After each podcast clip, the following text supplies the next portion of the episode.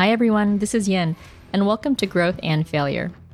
This show highlights extraordinary people that inspire and motivate me to level up. I'll have conversations with a wide range of profiles, from entrepreneurs and athletes, investors to educators, you name it. I love hearing people's different journeys. For me, the biggest lessons learned and opportunities to grow come from the struggle, the pain, the defeat. And I hope hearing these stories inspire you to not fear that messy middle or failure, but rather motivates you to reflect, to keep learning, and ultimately to keep growing. For more information, please visit growthandfailure.com for more updates, and please write a review if you can. They really do help other people find this show. Thanks for listening. This is the story of Lint Barrage, Associate Professor and Chair of Energy and Climate Economics at ETH in Zurich.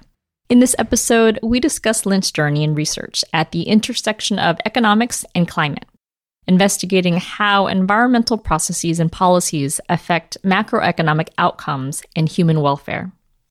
Before getting into her work at the University of Chicago and Yale and UCSB and more, we rewind and Lint discusses her early exposure to natural resources as her father specialized in plastics. And she grew up with a whole host of recycling technologies and clocks and watches, you name it, at home.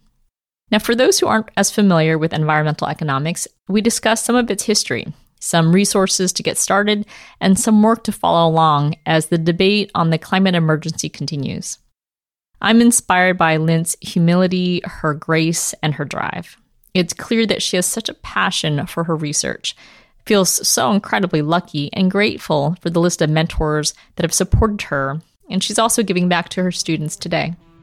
Please enjoy this interview with the wonderful Lint Barrage. Hi, Lint. Welcome to the show. Thanks so much for having me. Thanks for joining. And I want to say thank you to the leading economist, Professor Aleh Tsyvinski at Yale, for connecting us. Thank you, Aleh. I try to always consume all the content in media and resources that my guests produce. Unfortunately, I didn't do that with you because you're quite prolific with your working papers and published pieces. So I apologize for not reading everything that you've published. I'm really looking forward to discussing a lot of your research in terms of environmental and climate risks and opportunities. But first, if you don't mind, I always like to start every interview with where people grew up because I'm always interested in people's childhoods and backgrounds. So if you don't mind rewinding your highlight reel to the beginning of where you grew up. No, not at all. I grew up in the countryside of Switzerland, beautiful place close to the city of Zurich, in a countryside with more cows than people. I was raised by a German mother, a Lebanese father, and later an American stepdad as well. You mentioned in a prior conversation that your dad worked in the recycling industry. Can you expand on that? Yes, he did. He was an engineer by training and he specialized in plastics. And during my childhood, he was doing a lot of work on recycling technologies. In our house, we had industrial sized recycling containers and recycled clocks and watches and everything. He was big in natural resources and recycling. That's neat. And when you were little, do you remember thinking, oh, dad, he's crazy. He's just doing his job thing again? Or did it seep into how he raised you guys and thinking, okay, let's make this part of your mind share of growing up in terms of thinking about the environment, thinking about recycling? It wasn't as much that he made it a point to discuss it as much, but I remember going into his office in our house and looking at his books. He had some books on his shelf that were about resource scarcity and potential for environmental disasters in the future. I looked at those books when I was probably too young to do so. That made a huge impression on me. It, it scared me to think that environmental problems could become such a big problem for the world, and that really left a lasting impression. Did you know that you wanted to study that when you started thinking about which university you would attend? More or less, yes. I'd had a strong interest in the environment since childhood, basically. One of the questions I always like to ask is how people chose the university they went to and why and how they picked the major, because it seems that now looking back, everyone is so successful and happy with their professional track, but no one knows when they're in their teenage years, 17 or 18, what they wanted to do, what they wanted to be when they grew up. How did you pick your university? And it seems like you already knew what major to focus on, but how did you choose the university that you selected? I wasn't sure about the major. I initially knew I wanted to do something with the environment. For a while, I wanted to be a documentary filmmaker and make alarmist environmental documentaries. And then I thought maybe about law school, working at an NGO, but I was very lucky to go to the University of Chicago. And I ended up there really by chance. I had applied to a number of colleges, and one day I was just in the library and happened to read about this place called the University of Chicago and I applied on a Friday afternoon on a whim. And then when I got in, I did some more research and found out that it's a really great school with strong academics. And that's what drew me to it but it was very fortuitous that I did. And I'm grateful I had the chance to go there because it was a great place to go. Initially, I declared myself an environmental studies major, which I then got a very agitated phone call from my father saying, What are you going to do with this degree? What kind of jobs are you going to get? That's not a career. That I think culturally came from a place where there's a hierarchy. You can be an engineer, you can be a doctor or a businessman, but that is the set of permissible professions. And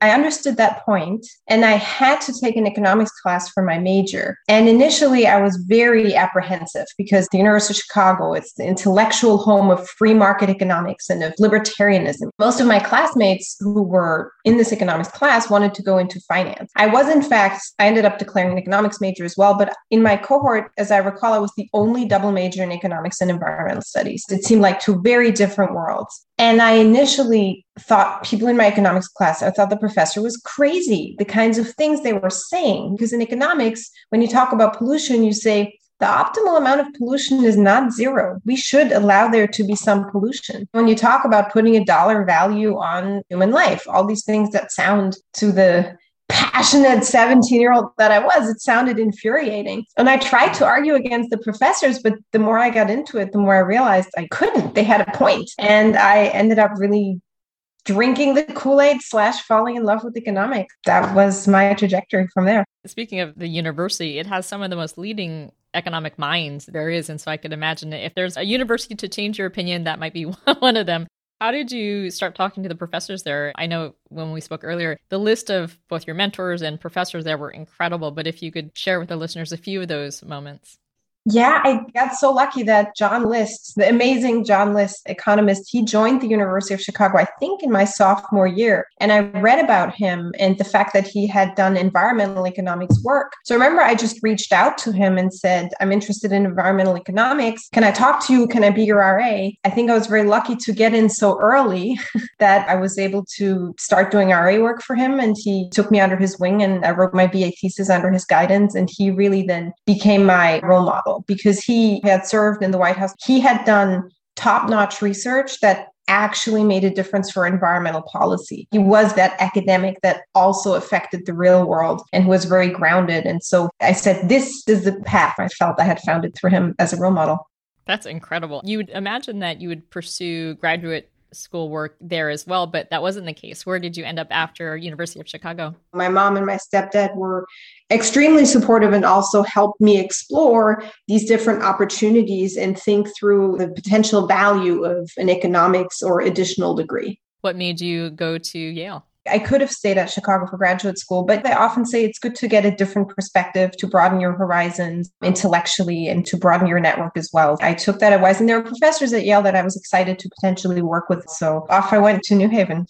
You had failed a macroeconomics exam, and I'd love for you to share your experience then, because one would think that you didn't love economics in the beginning in terms of how it was taught. Then you failed an exam. What made you continue to muscle through and pursue it if that exam and also just the beginning of your economics education wasn't necessarily a honeymoon stage? Oh, no, no, no, no. In order to get into graduate school, you have to take advanced math classes that are not required for an economics major. And I initially had a hard time with those. I did not do so well the first time around, but with appropriate encouragement, I kept at it. I was not as prepared as I should have been for graduate school. Most of my classmates at Yale had been math economics double majors and or already had a master's degree and I did not. My first year of graduate school was the fall of 2008. It was the beginning of the Great Recession and just the world economy was on fire. And so it was an incredibly incredibly interesting time to be sitting in a classroom and talking about macroeconomics. I found the class very interesting. Unfortunately, I understood maybe 10% of what the professor was saying. I had no idea what was going on. I just was underprepared. I was distracted by some things in my life. And then I failed this comprehensive exam. So in graduate school, in order to remain in the program, you have to pass this exam. You get two trials, and then if you fail, you get kicked out. And I know the, the cohort ahead of us, they had kicked out four out of about 20 people for failing the macro exams. They meant business with this exam. And I buckled down and I spent about three months studying macro all day, every day. I remember there was this one equation that you have to derive. It's an equation that captures when governments set tax policy, they have to think about how different entities in the economy are going to respond. So if I have a higher tax on certain income earners, are they going to hide their income? Are they going to work less? If I tax corporations, are they going to move? Governments have to think about those things when predicting revenue from a tax. There's this equation you can derive that sort of summarizes this behavior that I just had no idea where it came from. I went to the math library. I spent all to figure out this equation and I failed all day. And then the next day I went back and I just kept trying and looking online hints until one day I kind of got it it wasn't like this in a movie it would be an aha moment. It wasn't. It was it was delight it's like the sun rises and suddenly you see a little bit of light over the horizon until eventually i actually got it. And that equation i ended up being core in my dissertation which was about tax policy. So i just kept at it until i got it. It was not a honeymoon it was i didn't even know what the analogy would be but eventually we fell in love. I love that. I also love that our listeners will hear that story because many times people just assume, oh, it comes easy to them or it was so natural, or the idea that you're such a renowned economics and environmental researcher, but the idea is your first macro exam in Yale you didn't do so well. It's helpful to hear and have some of the listeners muscle through when they think it's not for them. So after Yale, what next? My first job was at the University of Maryland in the Department of Agriculture and Resource Economics, which was a great place with wonderful colleagues. I was there for two years, and then I got a job at Brown University, which was joint appointment between their Department of Economics and a wonderful institution called the Institute at Brown for Environment and Society. It's an interdisciplinary environmental faculty group. So I was at Brown for four years, one of which I spent visiting the University of Chicago again. That was very exciting to come home in a way at the Energy Policy Institute. And from there, I moved to the University of Santa Barbara, California, where I've been for the past two and a half years. Incredible. Well, I know that you're not going to stay in Santa Barbara for long. Can you share with our listeners where you're going? To ETH Zurich, the Swiss Federal Institute of Technology in Zurich. Very exciting. And it's a really amazing role. Can you share what that will be? Yes, I'm very excited. So ETH is on the lab system from the natural sciences where professors have a, basically their own group and their own lab. And so I will be the head of a new group on climate and energy economics, where we'll be focused on doing research to better understand the macroeconomic risks posed by climate change, how to manage the transition to clean energy, and to foster incentives for innovation and technological change. So, just a small role. You'd mentioned that first equation that you struggled with, but really is the equation I think that most companies and governments now have to think about in terms of whether there's a carbon tax, whether there's going to be a reduction of fossil fuels and usage, but all of those things. And so, I would love to first have you share. I mean, you've studied economics and the climate impacts of that for a while. How have you seen that evolve historically in terms of the combination of the two, the integration of the two, really where the research is going, where the policy has led the research? But I'd love to just hear your 20,000 foot view of it first? It's such an interesting history that has changed so tremendously at an accelerating pace, even over the past two, three, ten years. It's rapidly shifting ground. The intellectual history of this intersection in economics and climate really starts arguably in the 1970s with William William Nordhaus's work. He was the 2018 recipient of the Nobel Prize for his pioneering work on integrating climate into macroeconomic analysis. The background to this is if you think about economics and US economics at leading institutions like MIT at the time. Coming out of the 1950s and 1960s post war boom, economists had really come to expect economic growth as a norm. The benchmark models at the time didn't even really think explicitly about natural resources or the environment. It's sort of in the background an assumption that we can substitute for the environment with technology or machines. And at the same time in society, if you think about with the oil crisis and with the foundation of the EPA and the first Earth Day, you had growing concerns about economic growth and about the constraints that the environment might place on economic growth. So there's an anti-growth skepticism emerging in parallel. And William Nordhaus, he thought carefully about these concerns and he looked at the data and sought out to bridge this gap and see what the data suggests. And he wrote several pioneering papers in the 1970s, including one that looked at natural resource scarcity, the fact that metals and energy goods, there's only so much oil that we have. There's only so much aluminum in the Earth's crust that we can mine.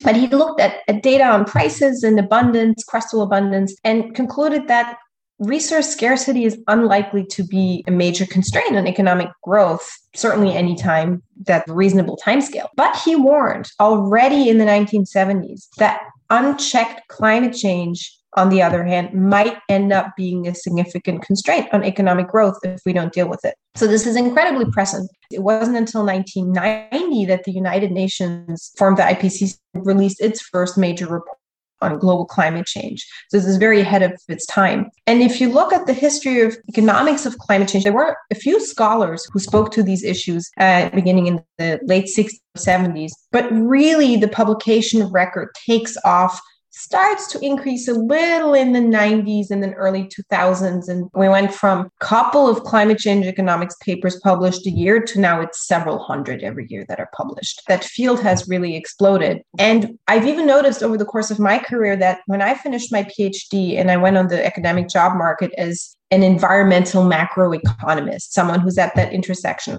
it was a little bit weird. And I was told this by even some people who interviewed me. They said, You're a little bit of an odd duck we don't know what to do with you.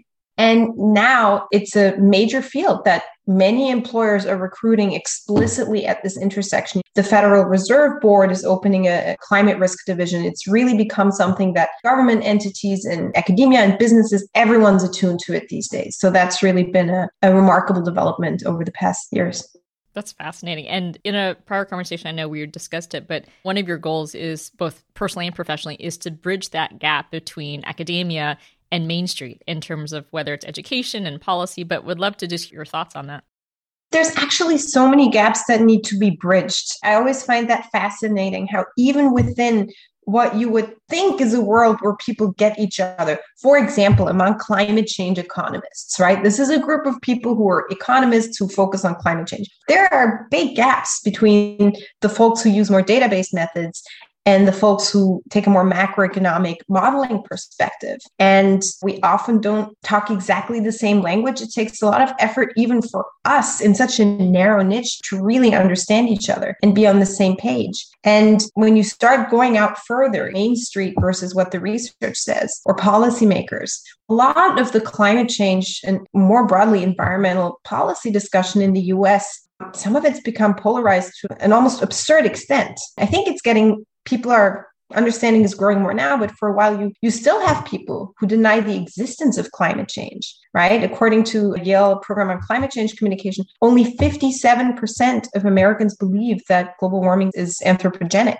So you have that extreme. And then on the other hand you also have certain entities who act as though it's going to be costly. It's not going to cost us anything to switch to all clean energy and to essentially ignore the cost side of taking action on climate change. So some pretend the benefit side doesn't exist, some pretend the cost side doesn't exist, but both exist and both ought to be taken into account. I think if this is something where economics can really shine because we're trained to think about benefits and costs. We're trained to think about trading off actions that have benefits for some and costs for others, and people disagree. Some people value environmental amenities, some people don't. How do we bridge that gap? This is where economics, I think, has its shining moment, but has a lot of value to add.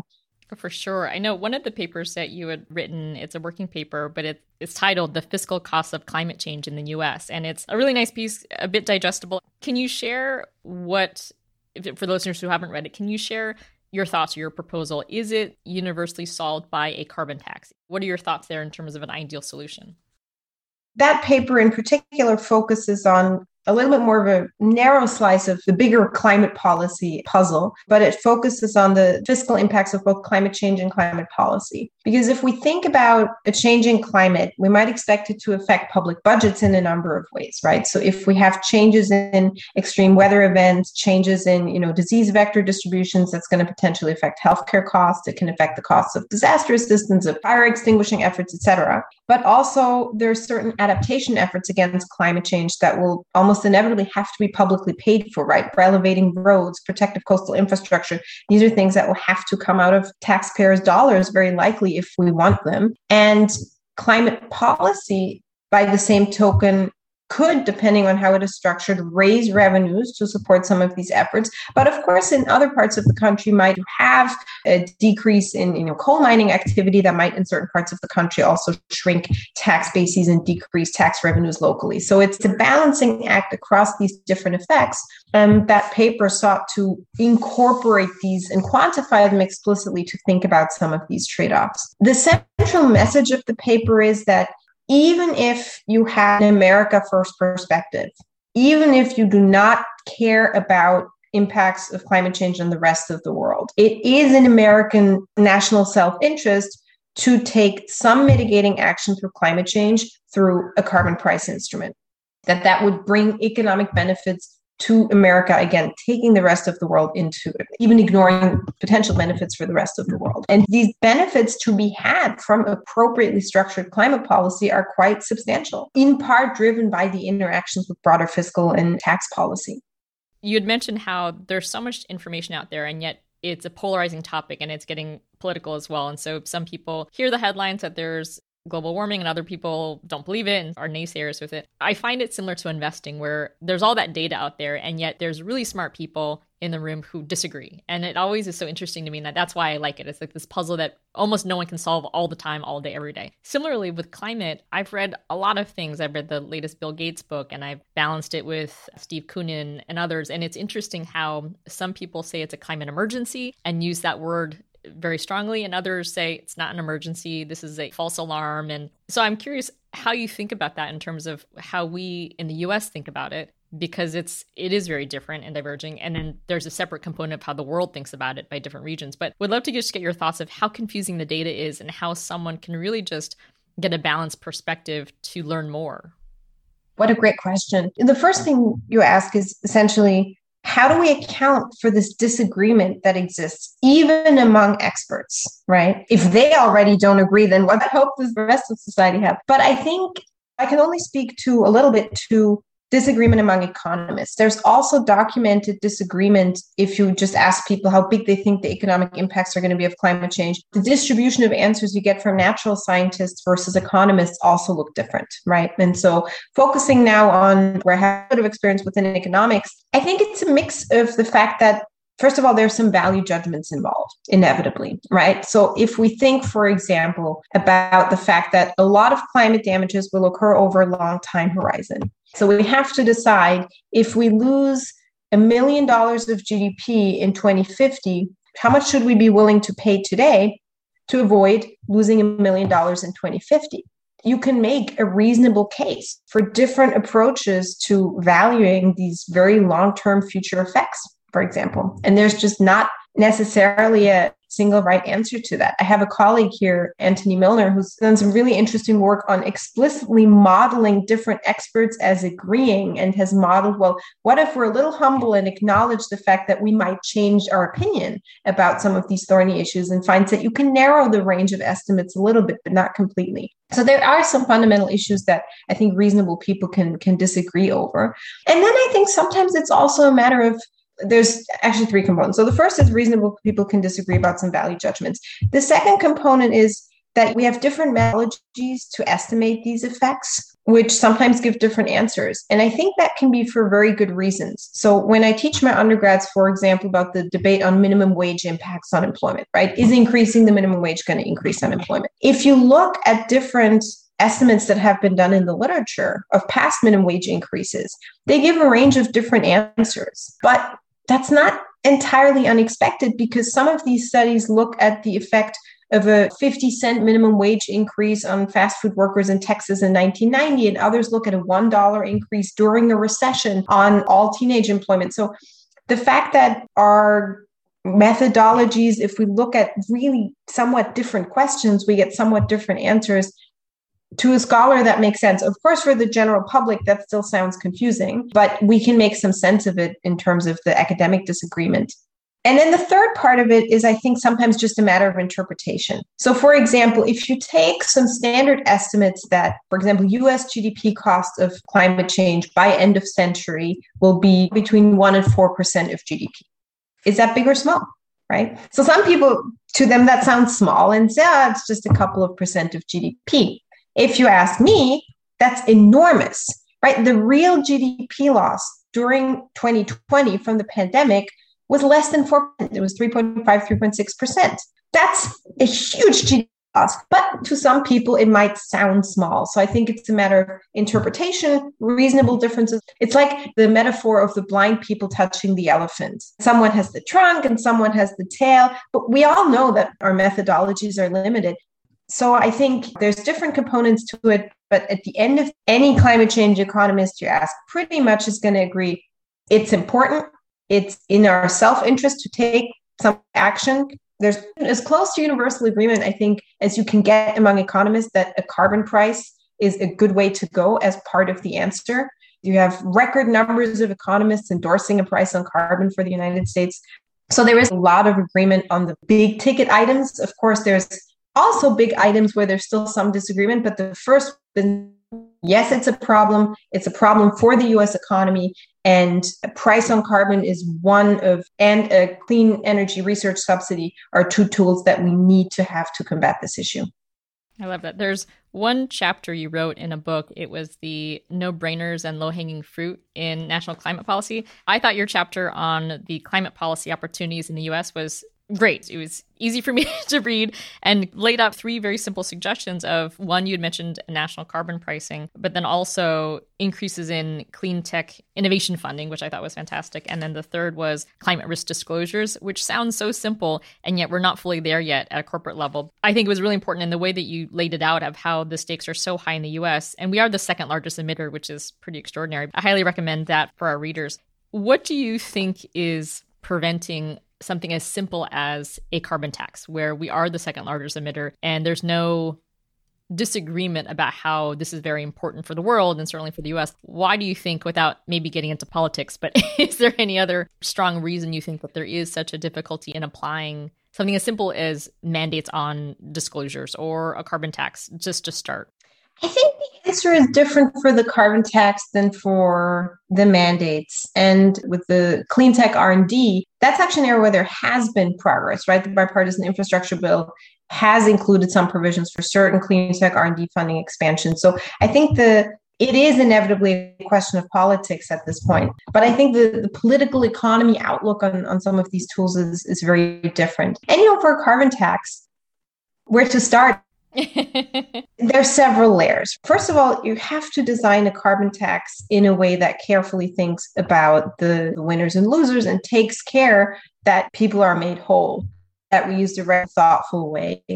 And that is theoretically very possible, right? So it does large fraction of potential carbon tax revenue to fully ensure lower income households are not disproportionately affected and to even offset profit losses in the most vulnerable industries right? One one could design a carbon price instrument that way. I think as with any policy that generates some revenues there's usually a complicated bargaining process which is not necessarily going to lead to the most efficient proposal being on the table. That's just a general point. I think in the United States, there's naturally an aversion to taxes and to things that sound like tax increases. Of course, that ignores the reality that right now we're all subsidizing fossil fuel consumption and we're all being taxed through climate damages. It's just not as salient or explicit or visible as a tax that's explicitly labeled as a tax. I think the United States, the way the government system is set up, certain senators and, and, congressmen and women whose job it is to protect their constituencies. And if their constituencies stand to lose from certain policies, they will, of course, then take appropriate action in, in the bills that they do or do not.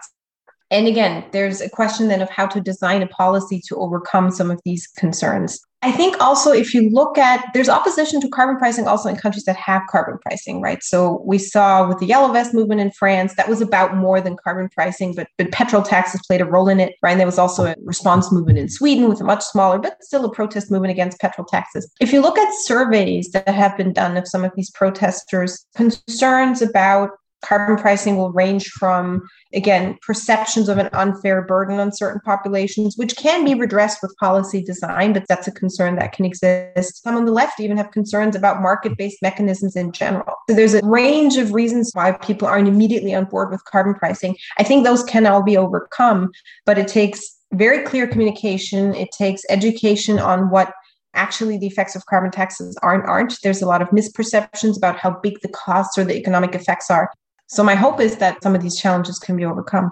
I'm excited for your move to Switzerland and also your work at ETH because I think it's ironic that you're going to Switzerland and there it's very neutral and bipartisan in many ways. And then also you're bridging this gap between economists and also the environmental layer. And so it's true neutrality in, in many different areas. What are you looking forward to in terms of your research at ETH? Oh, I'm very excited. First of all, I look forward to having a team. I've started interviewing people, and there's just so many great applicants that I really would be so excited to work with. I think one of the opportunities that ETH and being in Switzerland is going to provide is a chance to be more involved with climate finance. So I was asked to teach a course on climate finance. This is an emerging area of research on which I have done and am doing a little bit more work and, and look forward to getting into because I think there's so much appetite I don't need to tell you, but there's so much appetite from investors to put their money in sustainable investments. But what is that? How do we measure it? And how do we ensure that we're actually providing the right incentives? It's extremely challenging. We don't have the right answers yet. And so I'm excited for that as an area of research to get into. I'm also very excited to plug into great climate science and engineering teams that exist at ETH. You know, it's a technical university. I have learned from my future colleagues the latest in climate science that can also better understand the economics. Love that. Well, I'm looking forward to tracking all your research. And for the listeners, I'll link your website to the show notes, but it's lintbarrage.com and it has a lot of the working papers and the references. But for people who just want to get cracking in terms of starting that basic foundational information or education for them in terms of the blend between climate finance or climate and environmental impacts. Where do you recommend people start or begin their journey for education there? What resources do you recommend? I would start with the writings of William Nordhaus, who again is the 2018 Nobel laureate for pioneering work on integrating climate into macroeconomic analysis. And he's written a series of books. The latest is The Spirit of Green. For that, he wrote The Climate Casino. And one of my longtime favorites is A Question of Balance. And that's from 2008 his writing is so sharp and insightful. He has this almost x-ray vision of getting immediately to the core of the issue. So I would I would recommend his writing for a balanced, accessible, just brilliant place to start one's explorations. Perfect. Thank you. I mean, I could ask you hours and hours of more questions about this because I'm such a novice at it, but I will make sure to keep up to date on your website. And if you don't mind, I could pivot in the interview to where I ask more questions about less of your professional work and journey, but more to you, starting with who or what inspires you? So many things. Honestly, I'm inspired by almost everyone in my life. I mean, my family inspires me a great deal. My mother, who worked her way up to accomplish so much, and my stepdad, who's been tirelessly working for change in the world and in healthcare for decades, and my husband, who is such a brilliant mind and sponge and approaches the world with so much positivity. You know, my in laws, my brother, a lot of people in my family inspire me. My friends, my colleagues, people whose work I read, random people you meet. Annie, our mail carrier, who always has such a great energy and attitude. I honestly find inspiration all around me. I'm inspired by people who work hard, make things happen, have a good attitude. Same with me. It's funny. There's not one single thing or person or item, but very much like you, my kids inspire me when I see them wake up and they're just so happy and they have nothing stressing them out. And they just said, like, great, where's breakfast? It's so simple and they're so present in that moment. I seek a lot of inspiration as well from pretty much everything. Did you have a mentor or role model either growing up or through your professional journey? Was extremely fortunate to have a series of incredible mentors who each got me to the next stage, beginning with my middle school German teacher, Tibor de Virac. He passed last year, but he was this, you know, some people, they just light up a room and they just light a fire in you. Suddenly your view of the world explodes. He, he was like that. And I had then another mentor from back home, and then John List, and at Yale, my incredible mentors Bill Nordhaus, my dissertation advisor, Aleh, Justine Hastings, Tony Smith. I've been very fortunate to have a series of incredible mentors. That's fantastic. You've done a lot, accomplished a lot. We haven't even gotten into your personal path of also being a mom, too. But what are you most proud of in your journey so far? I don't know that pride is an emotion I want to cultivate, if that makes sense. My first instinct is to say I'm proud of my daughter, but I don't get credit for the amazing little person that she is. I'm the lucky one to have her. In fact, her name, Nima, means a divine gift. That's how I think about her. I think if we're talking about what is it in my professional life that makes me feel that brings me the most joy and makes me think, oh, this is amazing. The fact that I've been able to I think earn some people's trust or that some people have I've developed enough of a perspective that it's useful to some people. So I do a lot of refereeing and peer review, right, which is where people submit their papers and then, then some anonymous other scholars read it and make a recommendation about should it be published or not how should it be changed i get invited to a lot of those peer reviews and i think that's really an awesome responsibility to participate in the scientific process I'm also going to be an editor at a journal starting next year, which is also, again, a wonderful opportunity. It's an honor, I think. I'm really excited about that. And then also, I've had the opportunity to really make my teenage dream come true and talk to policymakers about environmental policy. This is what I wanted to do, and now I get to do it. So that's really amazing. I've been very fortunate. Well, I'm glad that you didn't go down the path of creating alarmist videos, and I'm super glad that you went down. glad that you went down this path of academic education. But you're also way too humble because I feel that when I read the reviews online and all your papers, you have peers and also professional colleagues who really just sing your praises. And so it's that sense of humility that I think is why you get invited to all these peer reviews and whatnot. So I'll be your hype girl online and make sure that you might not be so openly proud, but I'll be vocal for you. What do you think about luck? This is a question that I've added more recently because a listener had mentioned just they would like to hear the perspective if I were to ask that. So, how much luck do you think has impacted your life? Good luck, bad luck? And this could apply both personally or professionally, but I would just love to hear your thoughts on luck and how it affected your life.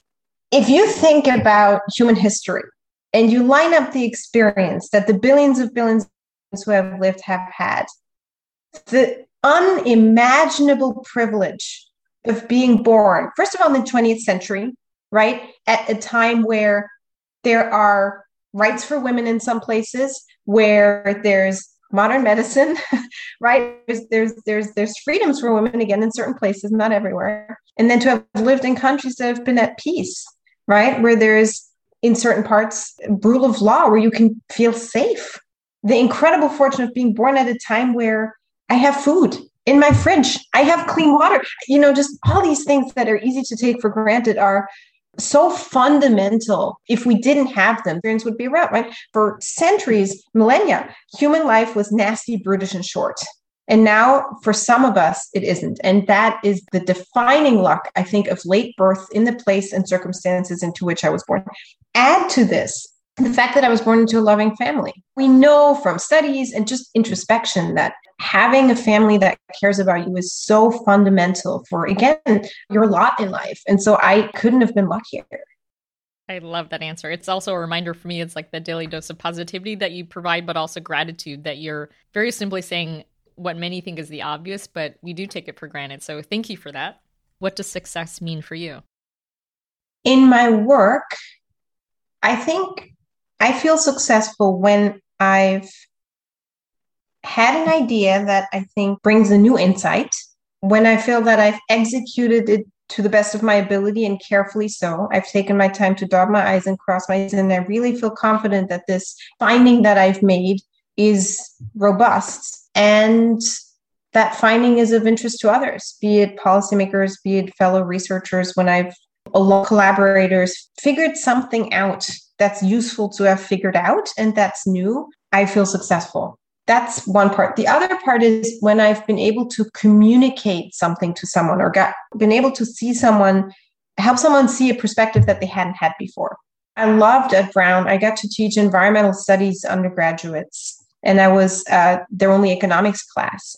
And a lot of them were like what I was like when I was a young environmental studies major. And they generally trusted me to be quote unquote one of them but they would often tell me that I changed their minds about economics and some of the issues because they just they were able to see that other perspective and I think if we can build empathy in others for those who disagree with us what could be more important in this 21st century that we live in, right? To be able to empathize with another's perspective, even if you disagree with them. If I can contribute to that in anybody, the person on the plane, back when we used to fly in planes, I might be chatting with, I feel successful in that way. And now, especially as I transition to more of a mentor role, if I've helped a young person expand their view of their potential and take a next step in, in their career. I had an undergraduate advisee here at UCSB a couple years ago who I worked with her on her BA thesis, and she thought she was going to graduate and get a job in marketing, but she had this interest in research, and she never thought of herself as the type of person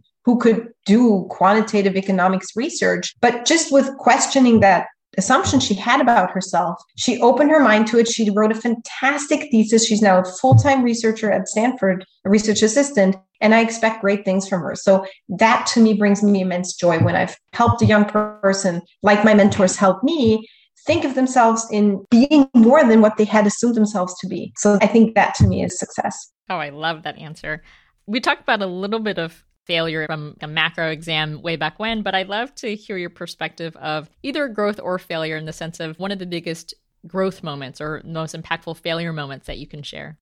I think I would go back to the exam that I failed because not only was it so potentially consequential, right? It would have derailed my entire career plan had I failed the second time, but it ended up teaching me the most valuable lesson I think of my entire education, which is that even if something seems impossibly confusing and complicated at first. And you think, I could never understand this. It instilled in me a faith that if I keep at it long enough, I can figure this out. Obviously, that's not going to be true for everything in my life. I'm never going to be a basketball player or a ballerina. I'm never going to understand physics. So, you know, I do still know I have many, many limitations, but I think within reason, at least locally, if I keep at it long enough, I can figure it out. And I think this faith is the biggest gift, not just for my profession, because I take on research projects and literatures that I don't know much about. But if I spend the time to get into it, I can I can learn something and get into it. But also in the existence that is being human in the 21st century, where everything is complicated, right? Look at your credit card bill. It's just take your time. You can figure out what all these things mean. I think that's been the best thing I've learned in my education. Love that. It's one of my favorite failures to share. Thank you for that. What's next for Lint Barrage? I have another semester here at UC Santa Barbara, which I love the department. It's a wonderful place. I look forward to being here a few more months and then the move on to ETH Zurich. I'm also excited to be joining the National Climate Assessment for the US, fifth National Climate Assessment, as an author, where we also, I'm able to join a group of researchers and scientists who, who seek to bring climate science to stakeholders in the United States and communicate what's going on in an accessible fashion. I'm excited for the move, for building my team at ETH, and hopefully contributing to the conversation as it moves ahead. So excited. Well, I'm looking forward to continuing to track you professionally and all your research. Thank you so much for being on the show. I learned a lot in the past hour and to read more about it. So thank you so much. Thank you so much for having me and for doing this podcast. It's amazing.